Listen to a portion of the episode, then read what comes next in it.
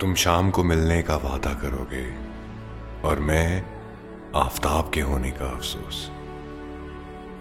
फुर्सत मिलेगी तो और कहानियाँ सुनाऊँगा। अभी उनसे इश्क फरमाने में मसरूफ हूँ। तुम्हारा हमेशा फरीद।